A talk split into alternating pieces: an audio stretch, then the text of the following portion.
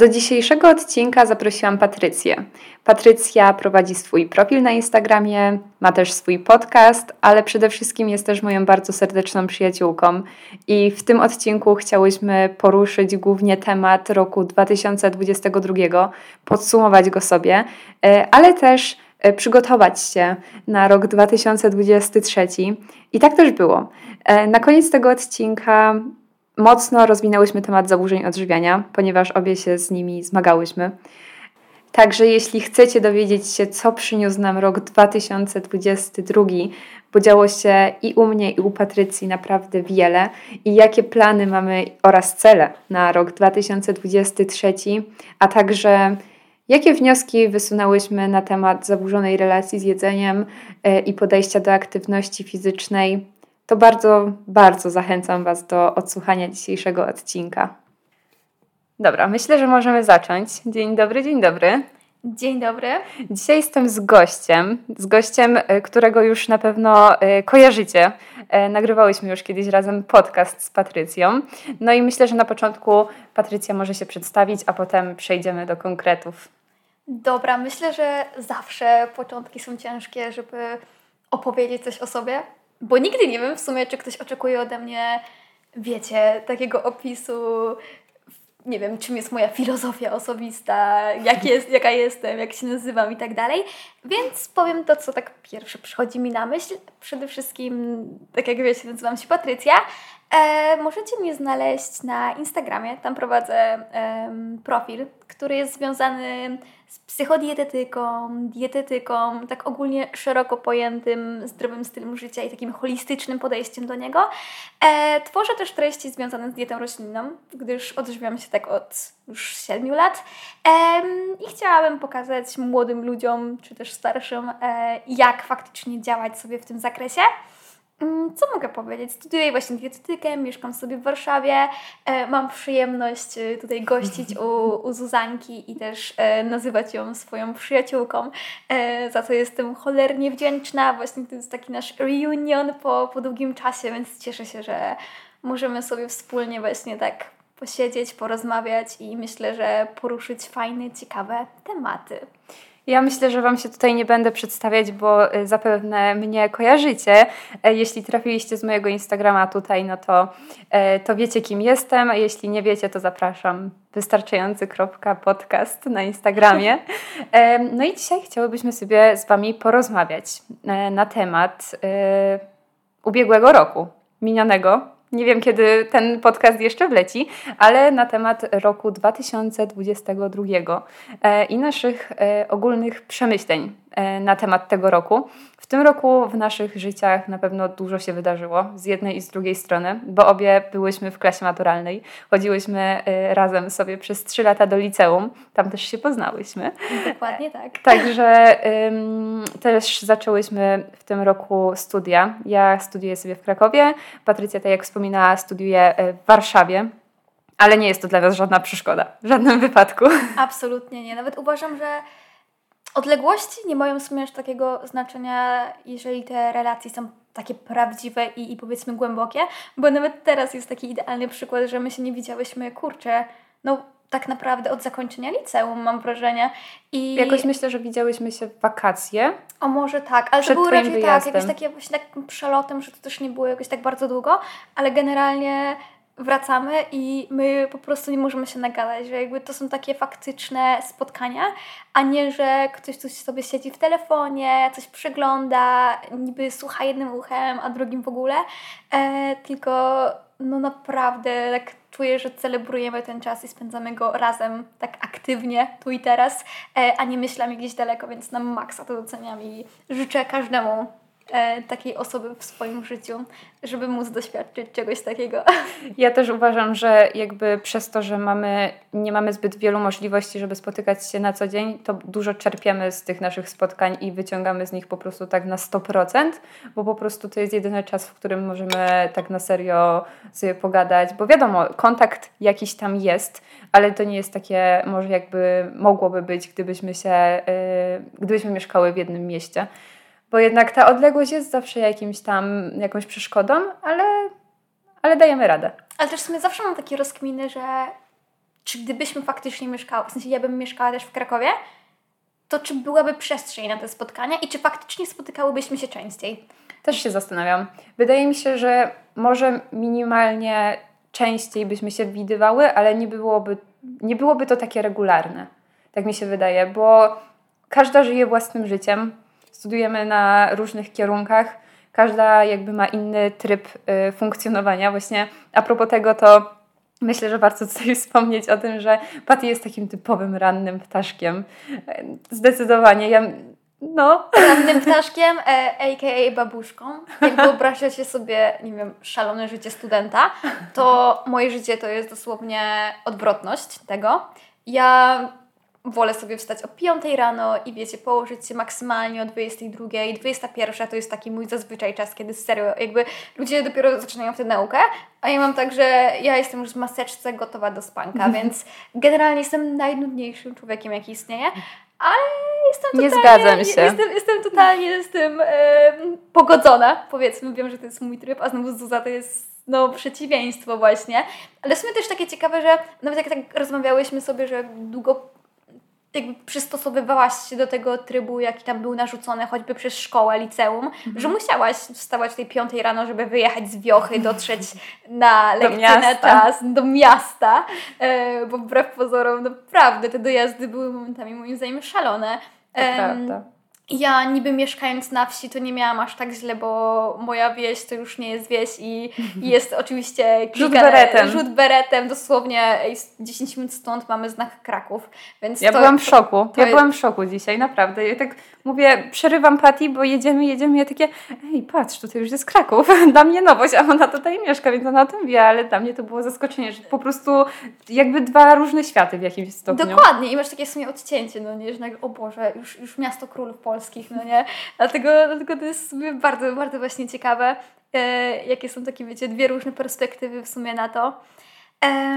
No i co? Ja uważam, że jesteśmy mistrzami dygresji. Ja też bo tak minęło już 6, e, prawie 7 minut, a na razie nie wspomniałyśmy w żadnym stopniu o temacie odcinka. Ale tak. to, jest, to jest ogólnie klasyk. Mam wrażenie, że właśnie to jest taka nasza charakterystyka. Standard. Tak. To jest standard, zawsze po prostu wybijamy się, ale jakby myślę, że to jest odpowiedni moment po tym wstępie, żeby przejść do konkretów. Też tak myślę. Dlatego mam dla Ciebie pytanie. Zadawaj to pytanie, jestem otwarta. Powiedz mi, jak wspominasz rok 2022?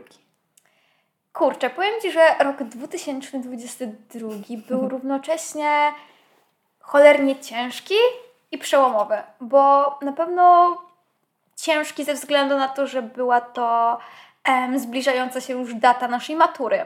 Piękny I czas. bardzo piękny czas. Ja pamiętam, że właśnie już w styczniu zaczęło się robić bardzo gorąco. E, coraz częściej słyszeliśmy, że to już zaraz, to już zaraz, musicie się spiąć, musicie napisać na piękny wynik i mam wrażenie, że to jeszcze bardziej potęgowało cały ten stres, te wszystkie napięcia, taki wyścig szczurów. Każdy już tylko narzekał, nakręcał się, mam wrażenie, niepotrzebnie, bo koniec końców chyba zdajemy sobie sprawę, że matura to... Bzdura. To bzdura i nie było w tym jakby tyle stresu, co jaka ta cała otoczka. Ja się bardziej chyba stresowałam prawo jazdy, przysięgam, mhm. e, które w międzyczasie w sumie robiłam e, w tym roku, więc może dlatego też to było dosyć stresujące, ale myślę, że właśnie na pewno pierwsza część roku była bardzo ciężka, E, jeszcze oczekiwania na wyniki po tej maturze. Takie to też było stresujące. Tak, Taka... Takie mam wrażenie, że poczucie, że nie zrobiło się wystarczająco, albo że napisało się coś, co już dzień później wiesz, że napisałbyś inaczej, mhm. a wiesz, że nie ma, po, nie ma powrotu. I to jest takie, kurczę, że coś, co może właśnie przeważyć o Twojej przyszłości. Myślę, że też sama tego doświadczyłaś, że było mnóstwo po prostu takich myśli, co to będzie, czy się dostanę i tak dalej. Ale właśnie przełomowa część tego roku była taka, że kiedy już wszystko zeszło ze mnie, wiedziałam, że przeprowadzam się, że się no coś zaczyna, coś się zaczyna w moim życiu. I też tak mentalnie, bo to był chyba tak pierwszy faktycznie już raz w moim życiu, oprócz terapii, kiedy świadomie zdecydowałam, że chcę wprowadzić zmiany w moim życiu dotyczące mojego zdrowia, bo co jest też takim paradoksem, że bardzo długo radziłam innym e, i znałam tą całą, wiecie, teorię dotyczącą odżywiania, dietetyki i takiego właśnie holistycznego podejścia do tematu, a nie potrafiłam tego wprowadzić w swoje życie, że właśnie wiedziałam, co mam powiedzieć innym, ale gdy przychodziło to jakby do mnie samej, to absolutnie nie było w ogóle mowy o tym, żeby spróbować. I dopiero tak naprawdę mam wrażenie, że właśnie od tej drugiej połowy roku, kiedy no chcąc, nie chcąc było więcej obowiązków na głowie, pewne Ale rzeczy... było już po maturze. Tak, było już po maturze, pewne rzeczy po prostu no wiedziałam, że mam priorytety, tak? W sensie wiedziałam, że muszę, nie wiem, zarobić, że muszę się uczyć na tej uczelni i że muszę ogarniać wszystkie te rzeczy poniżej, jakby otoczkę całą tego, to nagle wiecie, trenowanie 7 dni w tygodniu nie było moim priorytetem. Jakby nagle zaczęłam widzieć takie rzeczy, że ej, w sumie jak jest tydzień, kiedy nie potrenuję, albo kiedy zjem coś innego, nie wiem, na mieście i tak dalej, świat się nie wali. I jakby teraz się mam, mam wrażenie, że właśnie to był taki przełom, taki powiedzmy właśnie w kwestii takiej mentalnej, że też dużo postawiłam też na siebie. Myślę, że jakby też chcę budować relacje i też być dobrym człowiekiem dla innych, ale przede wszystkim rozumieć siebie i przestałam się w końcu, mam wrażenie, tak przypodobywać, bo w dużej mierze wcześniej próbowałam mimo wszystko należeć gdzieś do tej reszty i, i właśnie zawsze, tak, się. tak, dostosować się, żeby pokazać, że ej, dobra, ja tu jestem, musicie mnie lubić, halo, halo, no nie, a no wiedziałam, że to nie jestem ja. Na przykład nie jestem właśnie typem, nie wiem, imprezowiczki i tak dalej. Wolę zdecydowanie jakieś e, imprezki powiedzmy w jakimś skromnym gronie, wśród ludzi, których po prostu znam i się czuję komfortowo. E, więc myślę, że w takim sensie był to naprawdę dobry rok. Pomimo tych właśnie wzlotów i upadków, uważam, że będą one zawsze. Mhm. E, ale dużo mi to pokazało tak o samej sobie i, i właśnie o tym, no kurczę, co jest serio tak w życiu istotne. Nawet tak wiecie, pod względem rodzinnym, właśnie przyjaźni, takim życiowym. Ale dobra, koniec o mnie. Opowiadaj teraz, bo się oczywiście rozgadałam. Opowiadaj, jaki był Twój rok. Ja uważam, że u mnie było bardzo podobnie pod takim względem, że ta pierwsza połowa roku była dość wymagająca ze względu właśnie głównie na maturę, bo była taka presja, żeby zdać ją jak najlepiej, no bo przecież trzeba się dostać na te studia. Poza tym ja też nie miałam za bardzo opcji awaryjnej. Ja wiedziałam, że albo idę na psychologię, albo nie idę nigdzie indziej, bo dla mnie nie było jakby żadnej alternatywy. Albo psychologia, albo nic. Nie wiem, czy to było dobre podejście, czy nie. E, koniec końców dostałam się na psychologię, więc to było dla mnie e, spełnienie moich e, najskrytszych marzeń. Potem jakby uświadomiłam sobie, że w jakimś stopniu ta psychologia może nie wygląda tak, jak ja bym tego chciała ale zawsze jest takie zdarzenie z rzeczywistością. Myślę, że też. Też mi się tak wydaje, że właśnie jest oczekiwanie versus rzeczywistość, że wiele rzeczy się nam kojarzy z filmów. Mhm. A wiemy, że filmy to jest bardzo mocne też podkoloryzowanie rzeczywistości i później idziesz i masz takie okej, okay, tu się wykładowca spóźnia, tu są przedmioty, tak zwane zapchaj dziury, które są niepotrzebne, a są po to, żeby zapchać Twój czas i żebyś faktycznie spędził 3 lata na studiach, coś, co można byłoby upchnąć w półtorej roku, ale to polskie szkolnictwo generalnie. Tak, tak, ja, ja też się zgadzam. Myślę, że też jakby moje studia trwają 5 lat, więc mam jeszcze na pewno czas. Na razie wiadomo, uczę się rzeczy, które może nie do końca mnie interesują, ale muszę się nauczyć tych, tych podstaw, no bo bez tego może być po prostu później e, ciężko. E, ale jakby wracając do tego wątku, e, uważam, że klasa maturalna była bardzo wycieńczająca i ta pierwsza połowa roku była taka bardzo, bardzo intensywna. W pierwszej połowie roku też y, zakończyłam moją terapię, co było dla mnie bardzo dużym jakby takim sukcesem. E, nie spodziewałam się też tego, to wyszło zupełnie spontanicznie. Przyszłam na jakąś y, kolejną z kolei y, wizytę online. Ja miałam terapię online, ale już o tym mówiłam kiedyś, mało istotne. W każdym razie wtedy moja terapeutka mi mówi, że dobra, widzimy się dzisiaj ostatni raz, potem spotykamy się znowu za miesiąc.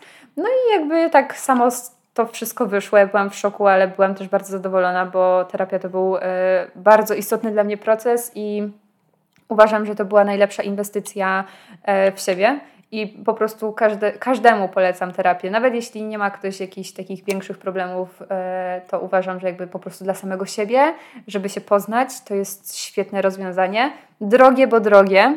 E, ja teraz jakby przekonałam się o tym, że e, w momencie, kiedy chodziłam regularnie, to powiedzmy płaciłam te 130 zł. Myślę, że warto o tym wspomnieć. Mhm. Potem miałam kolejną terapię podtrzymującą mm, jakoś w sierpniu płaciłam 160 zł. Potem miałam jeszcze jedną i też płaciłam 160, a w listopadzie płaciłam już 200 zł. I jakby yy, uważam, że jakby to jest warte swojej ceny i na pewno z tego nie, nie zrezygnuję, bo terapie podtrzymujące według mnie są ważne. Jeśli mam tylko taką możliwość, to będę z tego korzystać, ale mimo wszystko jest to droga zabawa i myślę, że teraz 200 zł to jest tak lekką ręką. Też mi się tak wydaje, że właśnie przede wszystkim no nie ukrywajmy, że na tym też polega no, chcąc, nie chcąc czyjaś działalność, także jeśli chcę utrzymać życie na podobnym poziomie, to albo A, wtedy obniża cenę i mam mnóstwo klientów, ale jakoś spada, mhm. albo B, podwyższa cenę, ma mniejszą ilość klientów, ale dochody są dalej takie same. No i zazwyczaj tak. oczywiście większość osób decyduje się na opcję B i ja całkowicie to rozumiem. Ja też, zupełnie. zupełnie. Bo tak jak mówię, no to jest jakby, no, jakby no, po prostu sposób na czyjś zarobek na życie.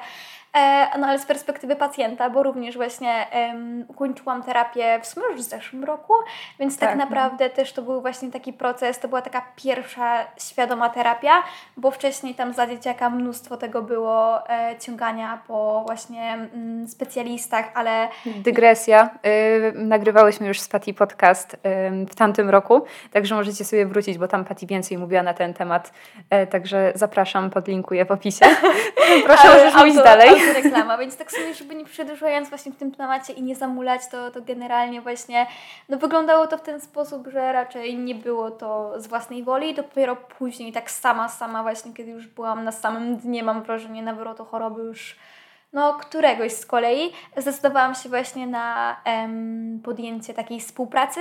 E, i no kurczę, uważam, że to jest bardzo przykre, że terapia to jest trochę taki luksusowy. luksusowy właśnie powiedzmy byt dla, dla może w jakimś stopniu uprzywilejowanych, bo ja uważam, że na przykład osobiście byłam bardzo uprzywilejowana, bo e, no nie ukrywam tego, że za moją terapię po prostu płacili mi rodzice i to też był koszt, pamiętam, że 700 zł i to był um, chyba koszt sześciu jakby sesji, bo to był taki mm -hmm. pakiet. Mm -hmm. Teraz te ceny na pewno są wyższe, bo na tak pewno. jak mówię, to było w zeszłym roku, a to i tak były ogromne pieniądze i tak jak mówię, ja no miałam pomoc, a ty, bo warto to dodać, że zapłaciła sobie sama za terapię. Bo się uparłam. Bo się uparła, um, ale no, naprawdę duże koszty dla, dla młodego człowieka, kiedy tak naprawdę no, pracowałaś, ale w sumie nie miałaś jakby takiego faktycznie stałego powiedzmy, wiesz, e, sposobu dochodu, no bo to były bardziej takie z doskoku, no nie, na co miałaś czas, co mogłaś zrobić. I ja jestem pod ogromnym wrażeniem, że, że byłeś naprawdę, bo jakby o tym się nie mówi, ale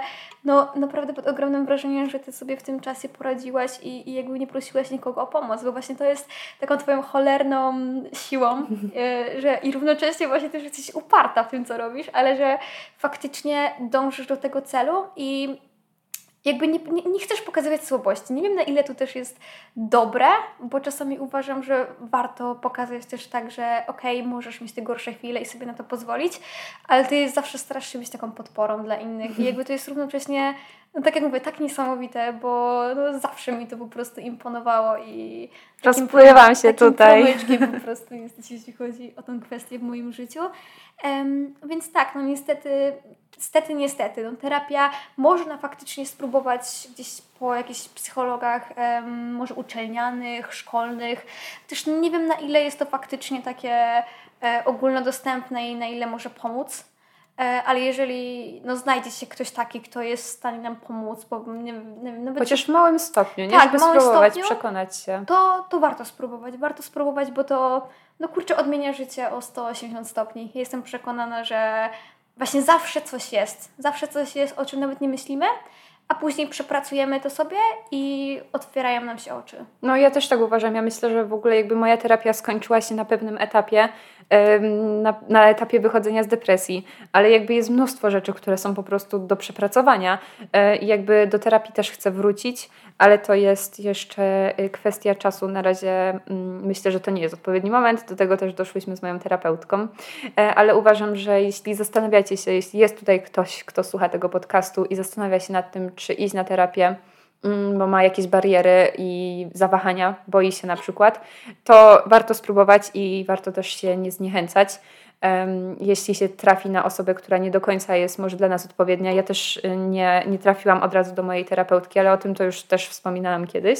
Ale właśnie Patti wspomniała o tym, że mm, jestem uparta i, i że nie pokazuję słabości tak do końca. No i właśnie powiem Wam, że jakby mam tutaj y, taką listę rzeczy, które zapisałam sobie. Miałam stworzoną listę celów na ten 2022. To nie były takie typowe postanowienia, bo ja jakąś zwolenniczką takich postanowień, że y, przeczytam 50 y, książek w roku i to jest mój cel i jak go nie wypełnię, to o Boże, świat się zawali. Jestem zwolenniczką takich celów, które chcę wdrożyć w swoje życie, ale żeby one były jakby na stałe, żeby się stały mhm. takim rytuałem, e, a nie żeby, no to żeby to było takie, wiesz, e, wymuszone, że muszę przeczytać. Jak tego nie zrobię, to, to będzie masakra i w ogóle jestem beznadziejna, nie? I właśnie miałam takie, takie postanowienie, że chciałabym być bardziej wyrozumiała dla siebie i dla innych, bo przez mój perfekcjonizm, nad którym też pracowałam, bardzo, bardzo frustrowałam się w sytuacjach, w których po prostu mm, nie było to potrzebne. I uważam, że nie szanowałam tak do końca siebie, swoich potrzeb i, i po prostu lubiałam się tak przetyrać.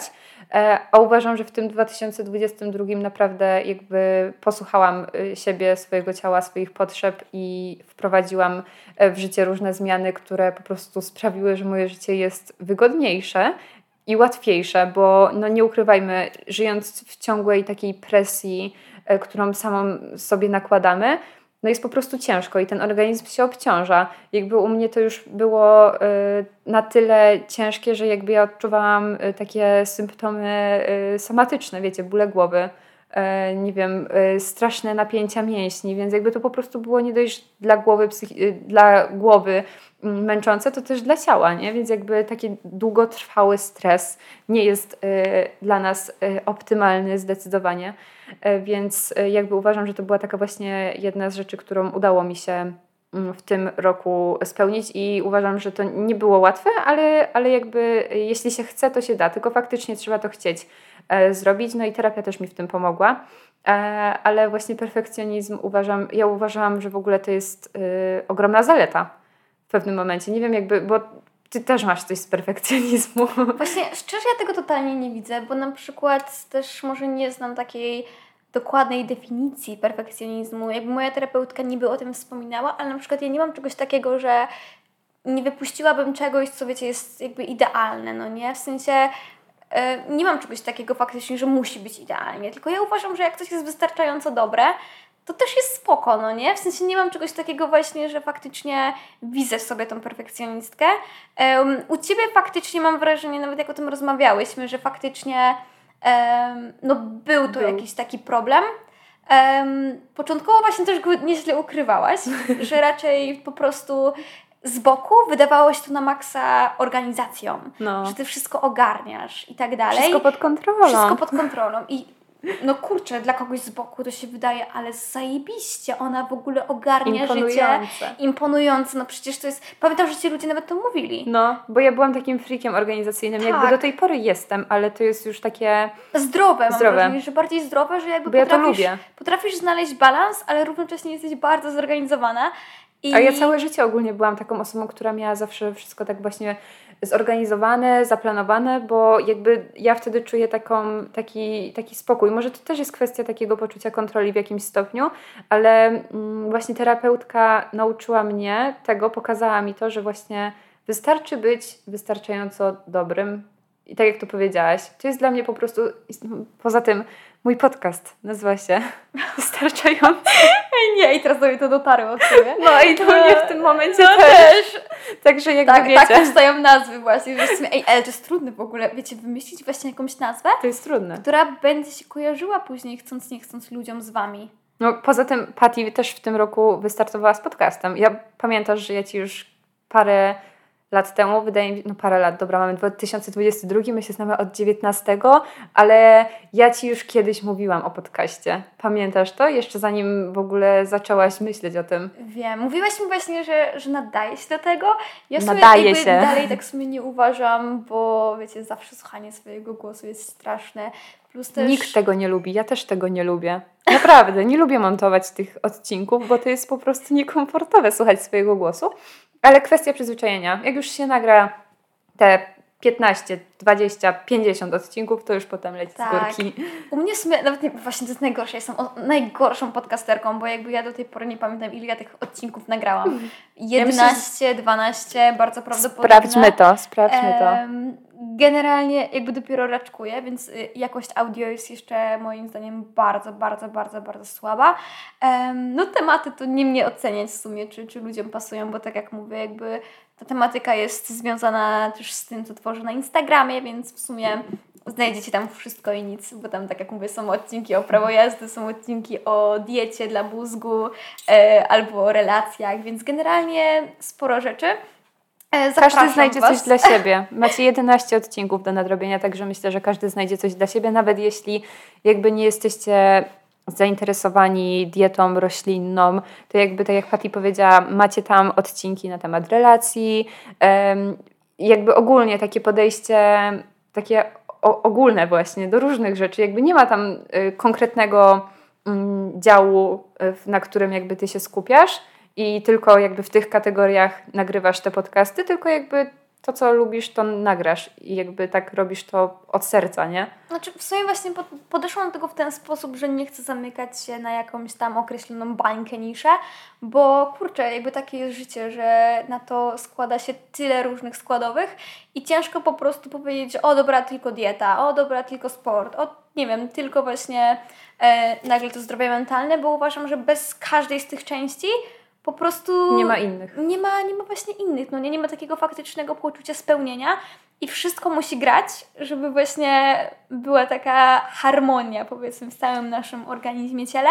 Może brzmi jak jakaś szamanka, ale, ale trochę jestem taką osobą, która lubi dużo filozofować i, i tworzyć takich właśnie spekulacji, właśnie... Stąd jest też nazwa podcastu. Właśnie, też! ale powiem, powiem Wam, że jakby, bo dobra, E, podcast nazywa się Akcja Spekulacja, ale to też w ogóle był taki po prostu dramat, żeby wymyślić tą nazwę, bo ja szukałam po prostu jakichś rymów i myślałam, nie Udało wiem, się, rymuje się. Trochę tak, ale styl jakby mm, to nie jest to. Ale ja zmieniłam nazwę podcastu, zawsze można zmienić. Ja miałam wcześniej inną nazwę. A najgorsze jest to, że ja nie no? wiem jaką inną, naprawdę. Kiedyś jak jest... Ci przyjdzie pomysł, to Chyba tak, zmienisz. tak, nagle może obudzę się rano albo w nocy i będę miała takie to, jest olśnienie. To, to jest to olśnienie. E, ale wszystkie nazwy są trudne, dlatego na przykład na Instagramie jest moje imię, nazwisko, bo po pierwsze sobie chciałam, żeby to kojarzyło się z marką osobistą, a po drugie, no nie, nic nie padło do głowy innego. Bo wcześniej miałam jakieś Young Vegan. I ja wiecie... też moja pierwsza nazwa w ogóle to był jakiś hit, także ja też uważam, że każdy od czegoś zaczyna. Tak. Jakby każdy raczkuje. Tak, no? ale później zaczęłam tak rozkminiać, na przykład co jak przestanę być young, to wtedy już nie będzie... Nie będziesz young. Wtedy już nie będę young i będę po prostu kłamać, więc wiecie, naprawdę, jakby ten, to jest takie głupie. Wiecie, no. nazwa na Instagramie, ale teraz... Najlepiej to... imię, nazwisko. Chyba tak, też tak myślę. To jest jakby takie neutralne no. bardzo. Poza tym jakby szybko da się skojarzyć. Poza tym, patrzcie, jak my też dzisiaj rozmawiałyśmy o różnych osobach z internetu, to kojarzyłyśmy ich albo z imienia, albo z nazwiska. Albo ewentualnie czasami jeszcze z jakiegoś takiego pseudonimu, tak. ale to też takiego charakterystycznego. Pseudonimu, właśnie. No. Więc jakby to jest spoko, ale no znowu dygresja. dygresja znowu dygresja. Dygresji, no. Ale jakby jak właśnie chciałam powiedzieć, że od, jakby odpaliłaś podcast w tym roku. Więc to też jest jakieś fajne, fajne nowe doświadczenie. Też tak myślę, że przede wszystkim jakby na razie nagrywam sama, bo chyba jeszcze boję się zapraszać inne osoby, e, ale myślę, że może to też kiedyś nastąpi, jak się trochę przełamie, bo właśnie to jest kolejna z rzeczy właśnie, że no okej, okay, dużo przepracowałam na terapii, ale mam wrażenie, że opierasz się na jednym trochę zagadnieniu. Na przykład u mnie były to zaburzenia odżywiania, więc chcąc nie chcąc inne rzeczy poszły trochę na dalszy plan, bo to było takim punktem, który był najbardziej konkretny. No i na przykład teraz na terapii popracowałabym nad pewnością siebie na przykład. W takim sensie, żeby być bardziej taka otwarta w relacjach, żeby się nie bać, a co by było gdyby, bo nawet gadałyśmy o takim też innym temacie dzisiaj, że po prostu dalej są takie lęki, które w sumie, no nie wiem, bo jakby jak tego nie zrobię, to się nie dowiem. Dokładnie. Ja jestem takiego samego zdania, jakby właśnie w tym roku naprawdę uważam, że wprowadziłam to w życie, że po pierwsze, ja jestem zdania, że nic nie dzieje się bez przyczyny. I jakby to jest moje Totalnie. już od kilku lat po prostu stałe motto. I serio, jakby tak uważam. A kolejna kwestia jest taka, że mm, dopóki właśnie czegoś nie zrobię, to się nie dowiem, czy, czy warto było, czy nie warto było. Okej, okay, nie warto było, no to trudno, no zdarza się, nie? Ale jakbym tego nie zrobiła, no to bym to nie miała pojęcia, jak się potoczy ta stu, dana sytuacja. I uważam, że właśnie w tym roku ym, bardzo się otworzyłam na takie różne rzeczy. Yy, może to nie jest jeszcze to, czego oczekuję tak do końca, bo zawsze, wiadomo, zawsze mogłoby być lepiej. Ale jakby pomijając to, jakby uważam, że to naprawdę otwiera oczy i okazuje się, że nagle takie, to życie nie jest takie szare i takie zero-jedynkowe. Że coś się dzieje właśnie, że tak. możesz trochę tak poszaleć, no nie? I jakby zobacz, zobaczyć, że coś za tymi drzwiami jest, no nie? Jakby tak powiedzieć sobie trochę takiej metafory, to jak wiecie, jak są takie zawsze teksty, nie wiem, ja pukam, ty mówisz, to Zuza jest tą osobą, ty mówisz. Tak. E, że właśnie teraz nie boisz się tego i na maksa mi to imponuje właśnie, że kurczę, nawet nie wiem, głupie takie przykłady typu w sklepie podejść do kogoś, zapytać, gdzie jest ten produkt. Ja bym chyba szukała pół godziny, zamiast bym się odważyła i podeszła do kogoś, no nie? A to jest takie przełamywanie jednak tych granic, które faktycznie no koniec końców dużo otwiera i ja widzę to po tobie, że nawet właśnie faktycznie no wychodzisz spoza nawet strefy jakby takiej komfortu. Może też nie lubię tego w ten sposób określać, bo to trochę brzmi jakby ktoś to takie było jakieś piskle... popularne strasznie tak, w ogóle. Że, Kiedyś często tego używałam. No też, ale właśnie w sumie na terapii właśnie nawet mi to właśnie um, Angelika wytłumaczyła, że to jest trochę tak, e, jakbyś wziął piskle i wyrzucił go tak, wiecie, po prostu za, e, za burtę. No. no a w rzeczywistości to wygląda tak bardziej, że to jest poszerzanie własnych granic, bo wiecie, na początku jak jest takie piskle, no to ono chodzi sobie tak po środku. Później coś tak bliżej tego brzegu, ale jeszcze się nawet nie wychyla. Później zaczyna się rozglądać, aż w końcu właśnie staje i odfruwa. Więc mam wrażenie, że to jest bardziej takie faktycznie poszerzanie tych swoich horyzontów niż przekraczanie granic. Zdecydowanie. Mam wrażenie, że brzmi tak mniej agresywnie mhm. i może łatwiej jest się nam po prostu z tym, z tym utożsamić. E, ale dobra, powiedziałaś już o kilku rzeczach. A co Twoim zdaniem jeszcze było może takiego przełomowego w tym roku? Oj. Taki sukces sukcesów, który powiedzmy, że gdzieś tam jest top na Twojej liście. E, uważam, że sukces, może on jest w trakcie jeszcze. Uważam, że moje badanie, które powstanie, będzie sukcesem, ale sam oj, jego tak, zalążek, tak. sam jego zalążek jest dla mnie już czymś wow. Nigdy się nie spodziewałam, szczerze mówiąc, y, że kiedykolwiek będę w stanie będę miała w ogóle jaką, jak, jakieś takie możliwości i chęci przede wszystkim do tego, żeby e, przeprowadzić badanie naukowe. E, I to badanie będzie na temat zaburzeń odżywiania. Nie chcę za dużo o tym mówić jeszcze. Myślę, że nie ma co tam jeszcze faktycznie zdradzać za dużo, ale już Wam mogę powiedzieć, że no ja jestem zajawiona, jestem totalnie zajawiona i, i bardzo cieszę się, że idziesz w tą stronę naukową, bo widzę, że po prostu to Cię tak wkręciło i zaangażowało. Jest takie piękne po prostu uczucie, kiedy mogę patrzeć, jak promeniejesz, kiedy opowiadasz o czymś e, i po prostu jest, no, jesteś tak już podekscytowana, że ja sama już mam ciary i pamiętajcie, wiedza jest sexy. tak, to jest po prostu dzisiaj już na ten temat tyle przegadałyśmy. Tak. Naprawdę, ja tak uważam, że po prostu jakby ludzie a dobra, nie, nie będę tego rozwijać, nie będę tego tak, myślę, rozwijać. że może, może na inny materiał, ale generalnie no, działasz bardzo prężnie na tych studiach. Ja słuchając właśnie Twoich tam historii, właśnie takich doświadczeń, widzę, że jesteś w dobrym miejscu i to jest chyba też dla mnie najpiękniejsze, bo Myślę, że najbardziej chciałam, żebyś się po prostu spełniła, bo tak jak mówisz, że była to taka trochę no zero-jedynkowa sytuacja, powiedzmy, że albo psychologia, albo nic. Tak. Um, i sobie czułam, czułam, że od razu się tam odnajdziesz, bo już nawet wcześniej miałeś takie zalążki po prostu y, do właśnie bycia takim moim psychologiem, powiedzmy, że nieraz tam... To nie jest dobre, to nie jest dobre, moi kochani, nie bawimy się w psychologa, Dobra. to jest nieetyczne. Dobra, nieetyczne, ale wiecie o co chodzi, że, że jakby same rozmowy z Tobą tak naprawdę pomagały nieraz um, rozwieć pewne wątpliwości i tak uspokoić myśli, tak po prostu jako przyjaciółka z przyjaciółką, więc uważam, że będziesz na pewno świetnym specjalistą i po prostu cieszę się, że już teraz gdzieś tam szukasz tej swojej ścieżki, bo tak jak mówisz, że może akurat pójdziesz w badanie naukowe, a może to jest jednorazowa akcja i będziesz jednak e, panią z gabinetu, w sensie nigdy nie wiadomo, no nie? A może jakby, to i to. Może to i to, że jest mnóstwo po prostu takich właśnie gałęzi, o których się tak nie mówi, bo mam wrażenie, że nawet teraz, kto by pomyślał, że nie wiem, kilka lat temu terapia online, Zupełnie w ogóle. nie. Zupełnie nie. Każdy był taki, że nie no, stacjonarnie przecież, że... A w ogóle terapia? Terapia? terapia? W ogóle nie, to no kto... Jezus, To tylko wariaci. Wariaci tylko. Od razu do psychiatryka, Do nara. psychiatryka, dokładnie. I ja uważam, że to jest nam maksa właśnie takie potrzebne. No i cieszę się po prostu, że jesteś w dobrym miejscu, rozwijasz się. 9 lat to go. tak, jeszcze 9 lat przede mną, ale ja uważam, że obie jesteśmy w dobrych miejscach, bo mm, Twoja jakby decyzja o pójściu na dietetykę, myślę, że mm, wahałaś się. Wahałaś się, zastanawiałaś Myślę, że się. tak, że, fi- że w sumie co do ostatniego momentu już prawie wylądowałam na fizjoterapii. Właśnie. A jednak, a jednak dietetyka. Dobra decyzja?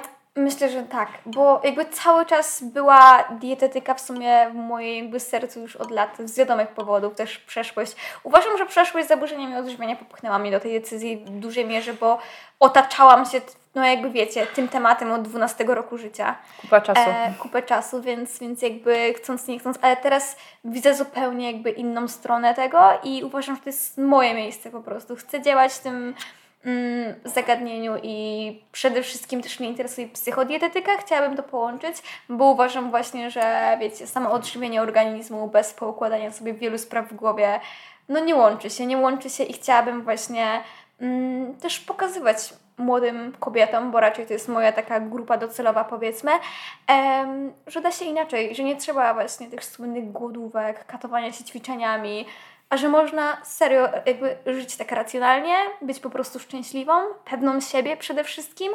Em, Żyć w zgodzie z samą sobą. tak, w To zgodzie z samą sobą, a nie taką destrukcję, bo, bo uważam, że właśnie zwłaszcza niczego to teraz, nie prowadzi. Tak, a to jest bardzo popularny problem. Już za moich czasów, że tak to powiem, kiedy były te różnego rodzaju fora motylkowe, było tego dużo, ale to jest nieporównywalna Ale w ogóle to dalej liczba. istnieje. Tak, to jest to, że wie, ten problem towarzyszy nam wszystkim, bo to jest coś, nad czym możemy mieć kontrolę, bo na przykład mnie mam wrażenie, że przede wszystkim dawało taką kontrolę, poczucie sprawczości, że w końcu jest w życiu, w życiu coś, co mogę realnie kontrolować, mieć na to Kontrolować. wpływ i wyróżniać się, bo wiecie, słyszycie komentarze, że ej, już przesadziłaś, jesteś za chuda, no nie, a ty myślisz sobie, dobra, idę dalej, Mhm. idę dalej, zwracają To w jeszcze końcu uwagę. Jeszcze, budowało tak. tak, jeszcze, że jest niewystarczająco i to jest zataczające się koło, że nigdy nie będzie takiego poczucia satysfakcji, co nie? I dlatego właśnie ta psychodietetyka mnie tak najbardziej interesuje. Żałuję, że nie ma takiego od razu kierunku. No, to by było coś Em. super. Ale wydaje mi się, że nie bez przyczyny. Że skoro jest dietetyka, jest psychologia, to można to połączyć ze sobą. Ja też mam koleżankę na studiach, która e, skończyła już dietetykę, ale teraz przyszła sobie na psychologię i będzie chciała właśnie otworzyć gabinet. No i póki się na razie kształci jeszcze w psychologii, no to będzie się głównie na dietetyce skupiała, a potem będzie sobie działać w psychodietetyce i to też jest super. Jakby no można, można się otwierać na nowe możliwości, jednocześnie prowadząc jakby gabinet i uważam, że, że jakby szanuję. szanuję. Też mocno szanuję, bo to jest takie właśnie wiesz, szukanie jakby powiedzmy różnych takich kompetencji miękkich, które później pomogą Ci się wyróżnić na rynku.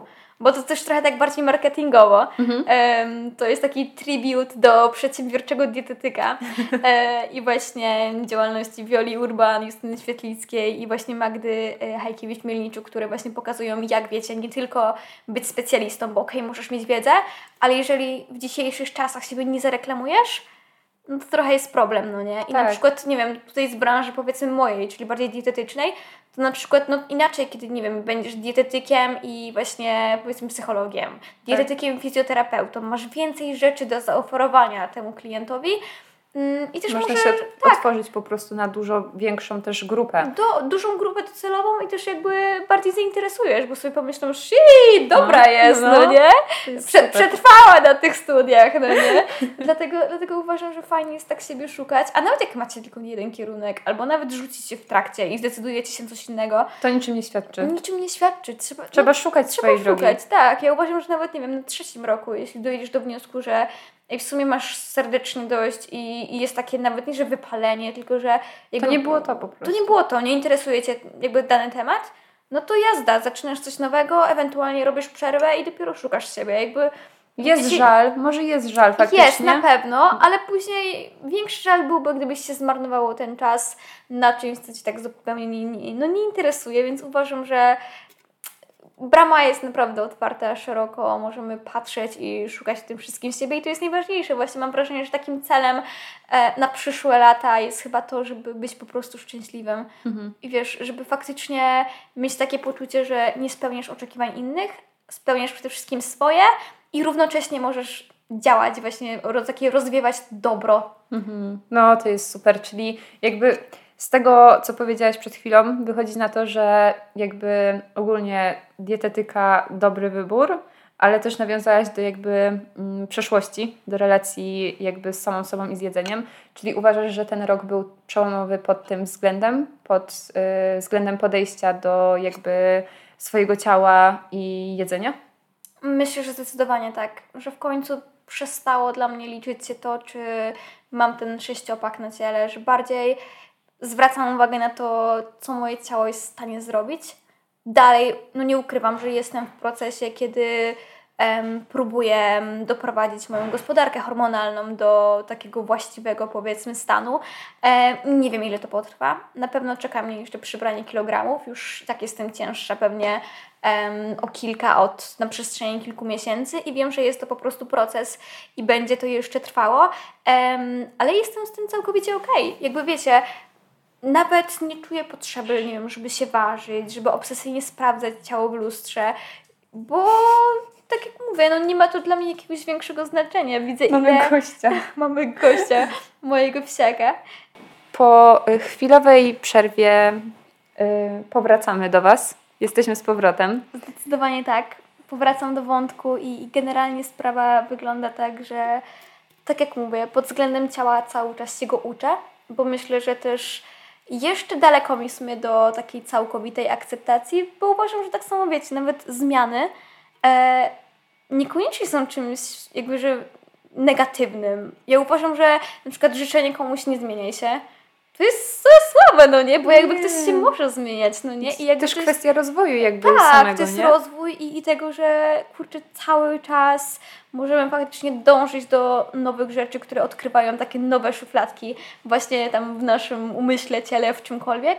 E, I w kwestii jedzenia też uważam, że wiecie, zawsze mogłoby być lepiej, ale przez to, że ja 7 lat tkwiłam po prostu w tym swoim takim mikroświecie, Um, I dopiero od pół roku faktycznie, po, w cudzysłowie, pozwalam sobie na to, żeby odkrywać wiele rzeczy. I, I tak jest naprawdę spoko. Jest spoko, jakby jest mi z tym dobrze, ale tak jak mówię, jest to proces, który wiem, że będzie trwać. Wiem, że czeka mnie jeszcze długa droga, bo do momentu, dopóki będę wiedziała, że mój organizm no, po prostu pracuje prawidłowo tak. e, i wszystkie te cykle będą powiedzmy unormowane, wtedy poczuję taką satysfakcję. Na razie, tak jak mówię, działam sobie w ciszy, niech efekty zrobią hałas mm. i, i, zobaczymy. Jezu, ale to zabrzmiało. Ale tak nie, właśnie pięknie. Spodobało mi się to bardzo. Tak? Dobra, to, to okej, okay, udało się. udało się. To, to właśnie w tej kwestii myślę, że tak to wygląda i tak jak mówię, przede wszystkim ucząc innych, chcę też nauczyć samą siebie, że właśnie taki złoty środek. Ja myślę, że super. będę powtarzać to właśnie w nieskończoność. To balans, jest, balans. Tak, potrzebne jest... w życiu. Bo nawet widzę to po sobie, wiecie, że tutaj, ja nie wiem, łyżkę orzechu więcej, a nic się nie stanie. Tak, nic się nie stanie. Nie poćwiczę, też się nic nie stanie. Jestem w domu, nie ćwiczyłam od ponad tygodnia i jakby jest mi z tym całkowicie okej. Okay. No przy Mój czym jakby kiedyś tak. twoje życie jakby kręciło się tylko i wyłącznie tak, wokół ja tego, więc... nie wyobrażam, so, nie wyobrażałam sobie wcześniej właśnie nie ćwiczyć, na przykład tyle czasu pod rząd. Serio, na przestrzeni tych siedmiu lat chyba nie było takiego momentu jak teraz, że mam w tym wewnętrzny luz i przyjechałam do domu spędzić czas z rodziną, ani żeby ćwiczyć i, i wiecie, I się katować. I, i, się katować, nie wiadomo co robić, tylko... Celebrujesz czas Celebruję czas, tak i jest to, jest to chyba piękne. Jest to piękne, bo tak jak mówię, uczę się takiego spokoju i większej wyrozumiałości do tego, że ciało nie jest maszyną. I ciało nie jest maszyną. Ciało nie jest maszyną i Dlatego możesz... powinniśmy je szanować. Tak, możesz właśnie dać sobie na luz i nawet będą jeszcze lepsze efekty, bo regeneracja, kurczę, jest tak niesamowicie istotna. Naprawdę, przestałam już dawno bagatelizować sen, bo wiem, że na przykład niewyspana jestem w ogóle, no nie jestem produktywna, nic nie jestem w stanie zrobić. Um, a... Sen jest bardzo ważny. Ja też, tak, ja też tak uważam. Przecież jakby e, biorąc pod uwagę, że ja jestem na przykład takim typowym um, nocnym markiem i ja jakby lubię, ja muszę spać te 8-9 godzin, to jest dla mnie serio takie optymalne. Jak śpię poniżej, może 7,5 to będzie jeszcze takie spoko, ale jeśli to jest poniżej, no to jakby dla mnie to jest zupełnie nieoptymalne i ja jestem taka po prostu, chodzę jak przyćpana tak, na następny dzień. Ale zmęczona po prostu. Ja pamiętam, kurczę, właśnie czasy liceum, kiedy się no. no, wstawałaś o tej godzinie 5, żeby no, przyjechać z Wiochy do Krakowa. Do Krakowa. No, co to znaczy z Wiochy? I, I naprawdę, no wiecie, blada skóra, takie bardzo podkrążone oczy, mm -hmm. takie zmęczenie. Przecież my, my piłyśmy trzy monstery dziennie momentami. Ej, serio. My... Wie, wiecie, ile to jest miligramów kofeiny? Właśnie w tym momencie piję Monstera, ale... Ale to jest jeden, a my piłyśmy w ciągu no. trzech godzin, wypiłyśmy co najmniej dwie puszki. No, serio, tak było. Na głowę, więc Akurat. to były naprawdę chore ilości. Każdy już nam mówił, że... My siedziałyśmy, tak nasza ławka to były po prostu Monstery.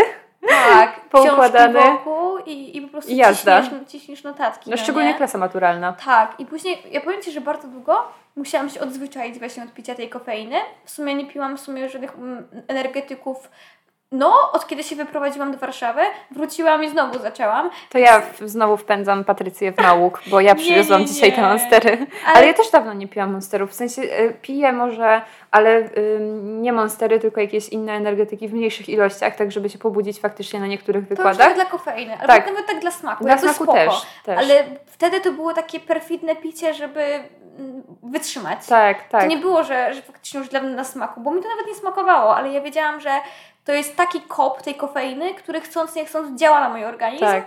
więc będę utrzymywać to skupienie.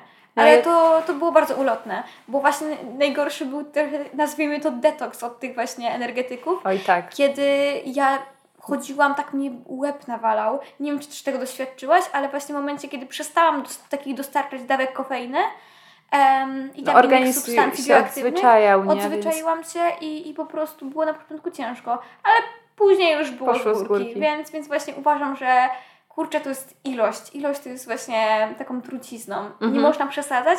Energetyk nawet z perspektywy przyszłego dietetyka. Raz na jakiś czas. No co tam macie, wiecie, wodę, dwutlenek węgla, jakieś właśnie substancje bio, no, bioaktywne, ten nie wiem, aspartam, no. tak, ale jakby też jest najbardziej przypadaną substancją, więc jakby wiecie, w odpowiedniej Nie jest ilości, rakotwórczy. Nie jest rakotwórczy, to są wszystkiego rodzaju po prostu kłamstwa, pomówienia.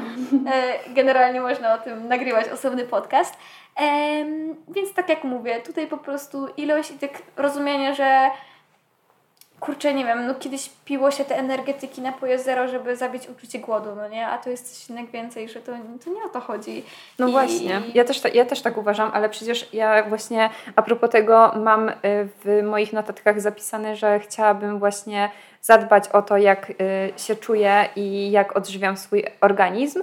I powiem Ci, że tak do końca tego nie wypełniłam w tym roku, bo uważam, że mm, jakby no mocno się przetyrałam właśnie pod tym względem z tą kofeiną. Jakby mm. po prostu, no były, tak jak powiedziałaś, były momenty, kiedy po prostu przeginałam. Obie przeginałyśmy. I tak samo z odżywczym jedzeniem, ale wydaje mi się, że u mnie to też y, po tym, jak po prostu miałam obsesję na punkcie ważenia wszystkiego, liczenia mm. i gotowania sobie i, i tak dalej. Po prostu Mm. Odechciało ci się po prostu. Bo też Odechciało się. Właśnie mam wrażenie, że u ciebie też było to bardzo ciekawe, że ty zdawałeś sobie w sumie sprawę, jakby szybko też jakby nawet trafiłaś na takie treści, jak sobie powoli radzić z tymi zaburzeniami odżywiania, mhm. żeby faktycznie obrócić tą sytuację, że zaczęłaś widzieć, że ej, działa to na mnie źle mhm. i na przykład nauczyłaś się z tej obsesji tak wychodzić. I na przykład teraz właśnie masz taką bardzo swobodę takiego intuicyjnego jedzenia, co mhm. dla mnie jest niesamowite, bo na przykład ja uważam, że na przykład dalej moje, nie wiem, ośrodki głodu i sytości nie są stabilizowane, no nie? A Ale... na przykład u Ciebie widzę, że Ty jakby, kiedy czujesz się pełna, skończysz. I jakby that's all, no nie? Ale to nie było takie, właśnie właśnie jakby ja miałam też taki moment, że no, y, to było strasznie frustrujące, kiedy jadłam i po prostu miałam taką porcję, kiedy przed zaburzeniami odżywiania byłaby dla mnie wystarczająca i może nawet aż nad. Ja zjadłam ją w momencie, kiedy wychodziłam z zaburzeń i było to dla mnie mało, więc to było strasznie frustrujące i y, ja się denerwowałam, że po prostu no, wciąż tego nie uregulowałam, ale jakby akceptowałam to i po prostu no, jadłam tyle, ile potrzebowałam i y, no, chcąc nie chcąc przytyłam i jakby no ważyłam nawet więcej y, niż y, przed zaburzeniami, ale jakby no to był proces, no nie? Jakby chciałam y, szanować y, i honorować swój głód, więc po prostu to robiłam i jadłam tyle, ile potrzebowałam, a potem jakby po prostu po czasie, kiedy wyszłam już z tego, ja myślę, że miałam w jakimś stopniu y, ekstremalny głód, bo no sporo sudłam i to było sporo poniżej mojej takiej optymalnej wagi. Mm, ale po tym, jak już przytyłam i już wyszłam z tego, ani razu nie weszłam na świadomą redukcję. Po prostu mój organizm sam. Sam z siebie po prostu, tak. bo nagle no, przestałaś jakby już odczuwać aż taki głód, no, tak. nie? że faktycznie to się unormowało. Bo właśnie ciekawe jest to, że, no bo tu chodzi trochę też o leptynę. Jakby jest mnóstwo hormonów głodu i sytości, e, ale powiedzmy takim głównym jest leptyna i generalnie im wyższy masz procent tkanki tłuszczowej, tym więcej jest tej leptyny. Ale to też nie jest takie kolorowe, no bo teorii wychodziłoby na to, że osoby z otyłością mają najwięcej leptyny, no i powinny w ogóle nie odczuwać głodu. Mhm. No ale niestety tak to nie działa. I tak samo jak bardzo dużo stracimy na wadze i później przybieramy, to ta leptyna nie wzrasta wprost proporcjonalnie. Czyli my dalej, my możemy przybrać, nie wiem, 10 kg, a mhm. leptyna może być dalej na poziomie tego, jak byliśmy tak. wygłodzeni. I to jest niestety bardzo frustrujące. To ja rozregulowanie sumie... właśnie tak, tych ośrodków jest tak, potem jest, ciężkie to do... To jest straszne. Znaczy, sama jakby widzę u siebie, że jest na pewno lepiej niż było, bo pozwalam sobie, na, znaczy nawet nie muszę pozwalać, po prostu zasługuję na, na to, żeby jeść bez względu na to, ile się ruszam i tak dalej. Um, ale generalnie widzę, że jest na pewno lepiej, ale wiem, że mogłoby być jeszcze lepiej i do tego dążę. Tylko tak jak mówisz, że trzeba po prostu honorować ten głód i, i wiedzieć, że okej, okay, jeśli jest, nie wiem, 23, a ja mam ochotę, nie wiem, na kolejną kanapkę, no to jem tą kolejną kanapkę, no nie? No po takich długich restry restrykcjach to też nie jest takie łatwe niestety, tak. bo jakby ty tak. tkwiłaś w tym 7 lat. U mnie to trwało dużo krócej, e, ale mimo wszystko uważam, że... Mm, co ja chciałam powiedzieć? Ej, wybiłam się z kitu. Wydaje mi się, że, że jakby im dłużej też tkwisz tak. w tym świecie, właśnie w tych restrykcjach, tym trudniej nawet jest wprowadzić te zmiany i tym dłużej się adaptujesz, bo tak. wyobraźcie sobie, że wystarczy kilka dni, aby zaburzyć gospodarkę hormonalną, a jeżeli robisz to chronicznie przez lata, no nie ma co się czarować. Wyjście z tego też może trwać latami. No Plus też warto dodać, że jest to kwestia bardzo indywidualna. Znam osoby, które w pół roku mogły właśnie, wiecie, z powrotem doprowadzić gospodarkę hormonalną U mnie to było jakieś do, do właśnie takiego przyzwoitego poziomu. Oczywiście wtedy, kiedy faktycznie odżywiły ten organizm i nie było takich, powiedzmy, restrykcji żywieniowych, takich pozornych, tylko faktycznie było to takie nazwijmy to puszczenie hamulcu, żeby ten organizm dostał swoje. takie odpuszczenie. Tak, myślę, że odpuszczenie, a u innej osoby może trwać to naprawdę latami. Też zależy, um, czy mieliście wcześniej miesiączkę, czy, czy ta miesiączka nigdy nie nastąpiła, bo niestety nie ma co się czarować. E, no, są osoby, które rozpoczynają restrykcje żywieniowe w wieku 10, 11 lat, nawet teraz 12. No, to jest przerażające um, i to jest bardzo przykre i o tym wciąż się nie mówi. Tak, o tym wciąż się nie mówi i to jest właśnie przykre, że, że dalej mam wrażenie, że jest to tematem tabu na pewno mniejszym, bo choćby w internecie to widać, ale poza internetem? W szkołach? Ja nie widzę. Gdzie jest jakaś Ja nie widzę edukacji w tym, w tym temacie. Samo to, jak poruszane są tematy zaburzeń odżywiania, to jest jeden temat, y, trwa 15 minut na biologii i jest tak bardzo... Ja nie uczyłam się w szkole o tym. Jest tak bardzo. Mieliśmy akurat ten temat. Ale, ale... W, gimna w, gimnazjum na przykład. A, no. A to wiesz, na biologii ja nie, nie słuchałam. Nie słuchałaś, no. Ale był bardzo taki, wiecie, taki bardzo książkowy. W sensie tam było podane anoreksja, A, dobra, pamiętam. psychiczny. Tak. Że, i, i to było Może, tylko, że choroba śmiertelna. Tak, choroba, i... tak. Jakby to było bardzo takie... Suche. Suche. I jakby ja słuchałam tego z taką złością. Wiem. I we mnie się gotowało po prostu, wiecie, że, że to nie jest tak, no nie? No.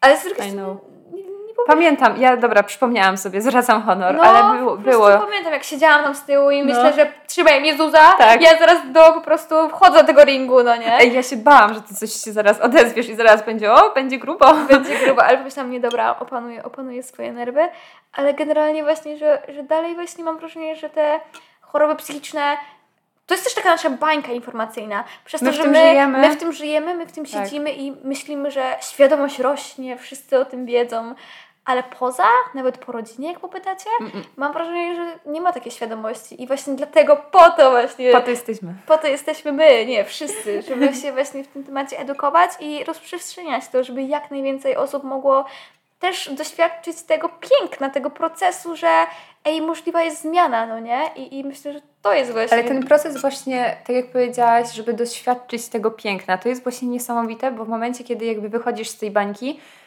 nagle okazuje się, że są rzeczy ważniejsze niż sylwetka. Dokładnie, że jest coś innego. Jest więcej. Że życie naprawdę potrafi być piękne i zaczynasz doceniać takie pozorne, małe rzeczy. Okazuje się, że naprawdę jakby poza tym światem fit, poza światem aktywności więcej. fizycznej jest coś więcej. Nawet takie rzeczy w trakcie nauki, bo nie wiem, czy też tego doświadczyłaś, ale kiedyś ciężko było mi się skupić, bo byłam tak niedożywiona i Cały na przykład myślałam o, o żarciu. Ja, ja, sama, no. ja myślałam, co zjem zaraz. No. Po prostu to było straszne, ale że zjadłam posiłek i już myślałam, dobra, trzy godziny jem następny, no nie? Mhm. I co, co zrobię? Tak, odliczanie po prostu, przeglądanie miliona przepisów i tak dalej. Wiadomo, no w branży dietetycznej robię to, ale tak bardziej dla inspiracji. W sensie nie mam czegoś takiego, że wiecie... Zapisujesz na Pinterestie tak. jedzenie, którego nigdy nie zjesz Dokładnie, że jakieś takie chore rzeczy E, tylko po prostu, tak jak mówisz, że jest to normalnością, no nie? Jakby nagle możesz się uczyć i ty się uczysz, a nie, że po prostu rozkojarzasz się, bo po prostu potrzeba fizjologiczna zaburza ten jakby twój, powiedzmy, no nie, cykl nauki, no nie? Dlatego... Tak. Tak jest... było, u mnie też tak było. Tak, bo mam wrażenie, że to jest bardzo popularne i mało się o tym mówi. W ogóle mam wrażenie, że można by po prostu też kiedyś pogadać o tym właśnie, jakie są takie rzeczy e, związane z zaburzeniem odżywiania, które nie są takie oczywiste, tak. a właśnie no, doświadczasz po prostu tego, no nie? I też nie mówisz o tym, nie mówisz o tym na głos, no bo wiesz... Dla nas to wydawało się normalne. Tak. Że jakby tak jest po prostu. I nawet się nie zastanawiałyśmy w tamtym momencie, czy to jest coś zaburzonego, bo po prostu mhm. żyłyśmy w tym świecie. I, I w swojej bańce i w swojej głowie cały czas po prostu na jakby na, na tapecie była, y, była ta y, żywność. Tak, I to jedzenie, cały czas, cały i te kalorie, i aktywność i, fizyczna, i kalorie. właśnie takiego istotnego, dlatego uważam, że to jest piękne, że patrzymy na to już z takiej perspektywy, kiedy jesteśmy albo w procesie, albo już powiedzmy w jakim stopniu jest to w dużej mierze przepracowane. I na pewno chyba żadna z nas nie chce wracać do momentu przed. Nie, to był chujowy czas. Bardzo chujowy czas. Ja nawet patrzę na zdjęcia, wiecie, sylwetka wyżyłowana, wygląda fajnie, ale tak wizualnie powiedzmy do kogoś z boku. Ja właśnie a propos tego powiem Ci, że przypomniałam sobie wczoraj, jak myślałam o naszym nagrywaniu podcastu, przypomniałam sobie sytuację w momencie, kiedy byłyśmy w szatni przed WF-em i przebierałaś się. I pamiętam, że dziewczyny nagle po prostu na ciebie spojrzały i po prostu pochwaliły cię za twój sześciopak. Nie wiem, czy kojarzysz taką sytuację. To było w pierwszej liceum, w drugiej? Jest to bardzo trzeciej. możliwe, bo ja pamiętam też, że na przykład na zajęciach tanecznych bardzo długo właśnie słyszałam komentarze, że wow, Patrycja, ty jesteś taka wysportowana, ty masz taki brzuch. I mnie to motywowało jeszcze bardziej. Miałam właśnie takie, o to że, chodzi. Tak, że ja czułam się bardzo chujowo, naprawdę chujowo w tym, w tym okresie, ale słyszałam komentarze, że dla kogoś jest to motywacją, że dla kogoś jestem wzorem i miałam takie, że w momencie, kiedy Nie utracę to, tak, że w momencie, kiedy utracę ten sześciopak, a na przykład dla mnie, bo każdy ma różnego rodzaju też typy sylwetki, tak? Ogólnie u kobiet nie ma co się czarować. Bardziej się odkłada tkanka tłuszczowa w okolicach ud e, i oczywiście pośladków z wiadomych powodów, no, anatomicznych i, i, generalnie, no, tego, że... I brzuszek. Tak, i brzuszku, że jesteśmy stworzone do rodzenia dzieci, niestety. Jakby ja nie chcę żadnych brajanków i innych... E, nie, bąbelki. Bąbelków, ale, ale wiemy, tak, wiemy jak to wygląda niestety. E, wracając, e, i, i na przykład, no, u mnie było ogromnym wyrzeczeniem, żeby mieć widoczne mięśnie brzucha, bo po prostu niezależnie czy miałam, bo naprawdę mam na przykład je dosyć mocne i silne, jeśli chodzi o kor, bo ja widzę to po prostu, e, ale nie są widoczne i chyba nigdy nie będą, bo ja muszę mieć bardzo niski poziom tkanki tłuszczowej, żeby był ten właśnie six-pack widoczny, co jest, tak jak mówię, no straszne, po prostu straszne. To jest niezdrowe po prostu. Jest bardzo niezdrowe w moim wypadku i ja ten set point, no uważam, że mam na pewno wyżej niż na przykład w tym momencie.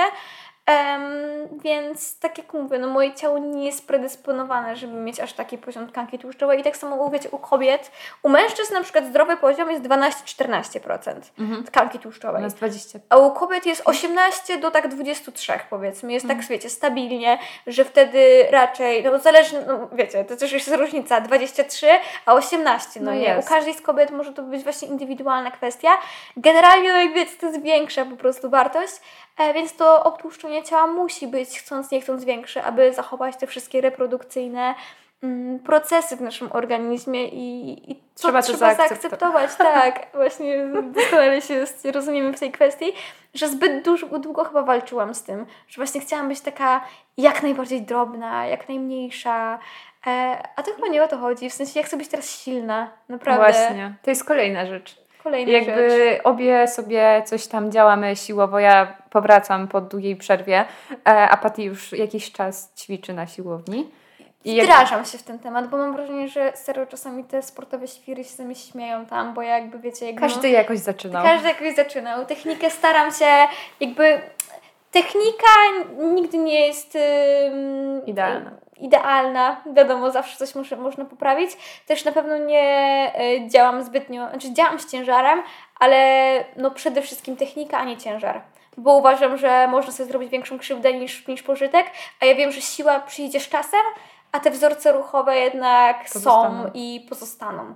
Więc to jest taka rada w sumie dla wszystkich, że warto faktycznie też oceniać swoje siły. Bo ja też nawet tu widzę, wiecie, to jest tak niesamowite, do czego ciało jest zdolne, bo no kurczę, ja byłam naprawdę tak fizycznie, wytrzymałościowo bardzo silna, ale siłowo tragedia. Naprawdę, ja no, na początku nie mogłam zrobić przysiadu nawet ze sztangą pustą. No. Bo dla ale mnie to, sztanga pusta to jest 20 kilo. 20 kilo, sil, ale, ale no, nie byłam w stanie po prostu nawet tego wziąć na barki, a teraz to jest taki nic. Tak no. sobie wiecie, robię serię rozgrzewkową i Lecimy. Lecimy, no nie? W nieskończoność.